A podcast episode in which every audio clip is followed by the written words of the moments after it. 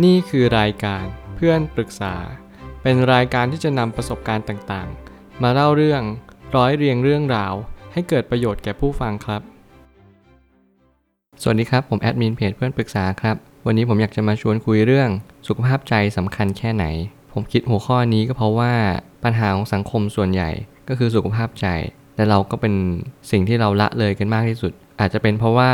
บางครั้งเราไม่เห็นหรือเปล่าว่าสุขภาพใจอะ สำคัญกว่าสุขภาพกาย บางครั้งสุขภาพใจเนี่ยปล่อยปละละเลยมันจนมันเรื้อรังกลายเป็นว่าเราต้องมารักษาหรือแก้ไขกันในอนาคต รวมถึงบางทีปัญหาเนี่ยมันไม่สามารถที่จะแก้ไขได้แล้วเพราะเราปล่อยมันจนมันเกินจะเยียวยา หลายคนก็เลยไม่รู้จะทำยังไง หรือไม่รู้วิธีไหนที่เราจะช่วยรักษากันในเรื่องของสุขภาพใจนี้ ซึ่งผมก็เลยตั้งคำถามว่าปัญหาที่ทุกคนละเลยก็คือสุขภาพใจ และทำไมเราถึงละเลยกัน ผมเลยมีความคิดว่าบางครั้งที่เราละเลยสุขภาพใจ เพราะหนึ่งไม่เห็น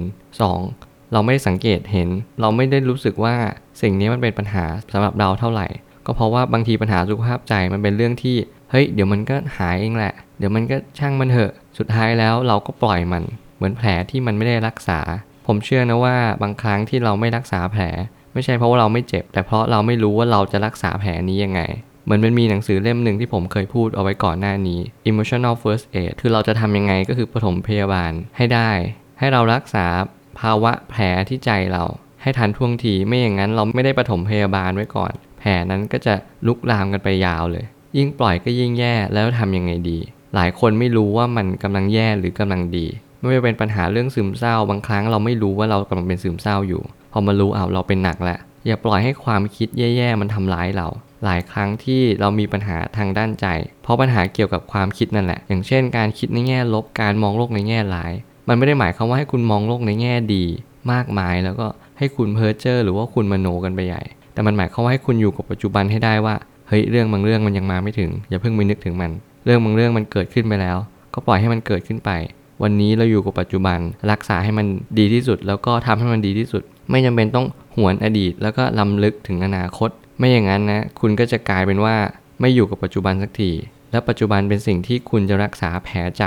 แล้วก็อยู่กับปัจจุบันได้มากที่สุด สุขภาพจิตคุณก็จะแข็งแรง บางครั้งการมองโลกในแง่ดี คือการที่คุณยอมรับความเป็นจริงนั่นแหละ มองว่าเฮ้ยมันมีสิ่งดีๆ มากมายในชีวิตนะ ที่เรายังต้องตามหา มันไม่ได้หมายความว่า โอ้โห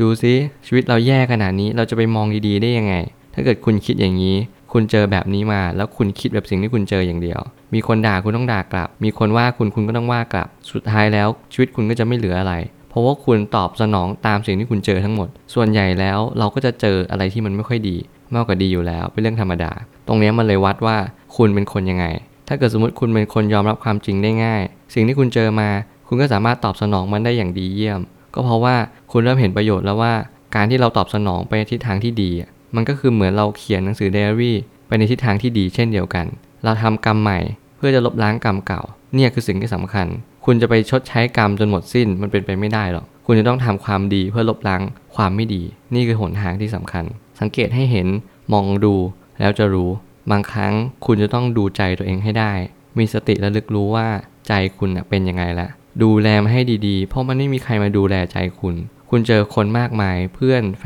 น พ่อแม่บางครั้งเขาดูแลคุณ ในสภาวะที่เขาเห็นว่าโอเค คุณไม่สบาย แต่บางทีแผลใจ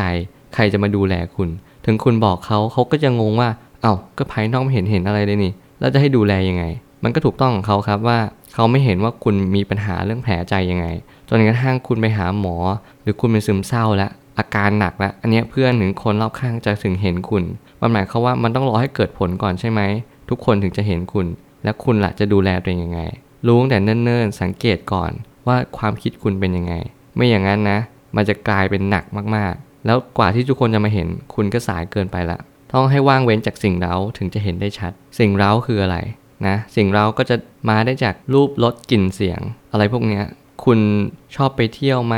ชอบกินอาหารอร่อยๆหรือเปล่า ชอบฟังเพลงอะไรเพราะๆใช่ไหม หรืออะไรก็แล้วแต่ที่มันเล้าคุณให้คุณไม่เห็นใจตัวคุณเองว่า เฮ้ยตอนนี้มันบอบช้ำนะ พักใจหน่อย อยู่เฉยๆ อยู่นิ่งๆ บางทีมันอาจจะเป็นสิ่งที่ยาก แต่มันก็สมควรที่จะทำบ้าง ใจอะพอยิ่งมันแสสายยิ่งวิ่งหาความสุข มันก็จะเหนื่อย คุณจะต้องฝึกพลังใจ ไม่อย่างนั้นสุขภาพใจคุณก็จะอ่อนแอกลายเป็นว่าคุณก็จะเป็นโรคอะไรต่างๆ มากมาย โรควิตกกังวล ฟุ้งซ่าน ซึมเศร้า แล้วคุณก็จะคิดฆ่าตัวตายตามมา เพราะว่าคุณเริ่มเหนื่อยใจ คุณเริ่มไม่มีแรงใจ ไอ้ความสุขมันไม่ยากหรอก แต่เพราะว่าเวลาเจอปัญหา มันรับปัญหาไม่ได้ เพราะว่าจิตใจมันยึดติดความสุข คุณจะต้องรู้เท่าทันมัน น้ำนิ่งย่อมเห็นปลาได้ชัดฉันใด ก็ย่อมเห็นจิตชัดฉันนั้น บางครั้งอยู่นิ่งๆ มองดูมัน ดูว่าจิตน่ะมันกำลังต้องการอะไร มีสติระลึกรู้ ตรงนี้เป็นสิ่งที่สำคัญทำให้เรามองเห็นว่า เออ วันนี้เราต้องการอะไร ไม่ต้องการอะไร เราต้องการในสิ่งที่มันเป็นไปได้ไหม เป็นไปได้เราก็ทำถ้าเกิดมันเป็นไปไม่ได้ เราก็ต้องหยุดทำ มองหาสิ่งที่เราพอจะทำได้ และสิ่งที่ทำไม่ได้ตัดทิ้งไปเลย เพื่อจะวัดใจว่าเราทำได้หรือทำไม่ได้ มันไม่ได้หมายความว่าเราทำได้ทุกอย่าง และเราก็ไม่ใช่ว่าเราทำไม่ได้ทุกอย่างเลย เพื่อเราจะได้ใช้พลังเนี่ยไปทิศทางที่ถูกต้อง ไม่เปลืองพลังงานโดยใช้เหตุ ผมเชื่อว่าทุกปัญหาย่อมมีทางออกเสมอ ขอบคุณครับ รวมถึงคุณสามารถแชร์ประสบการณ์ ผ่านทาง Facebook Twitter และ YouTube และอย่าลืมติด Hashtag เพื่อนปรึกษาหรือ f r ร e n d Talk ด้วยนะครับ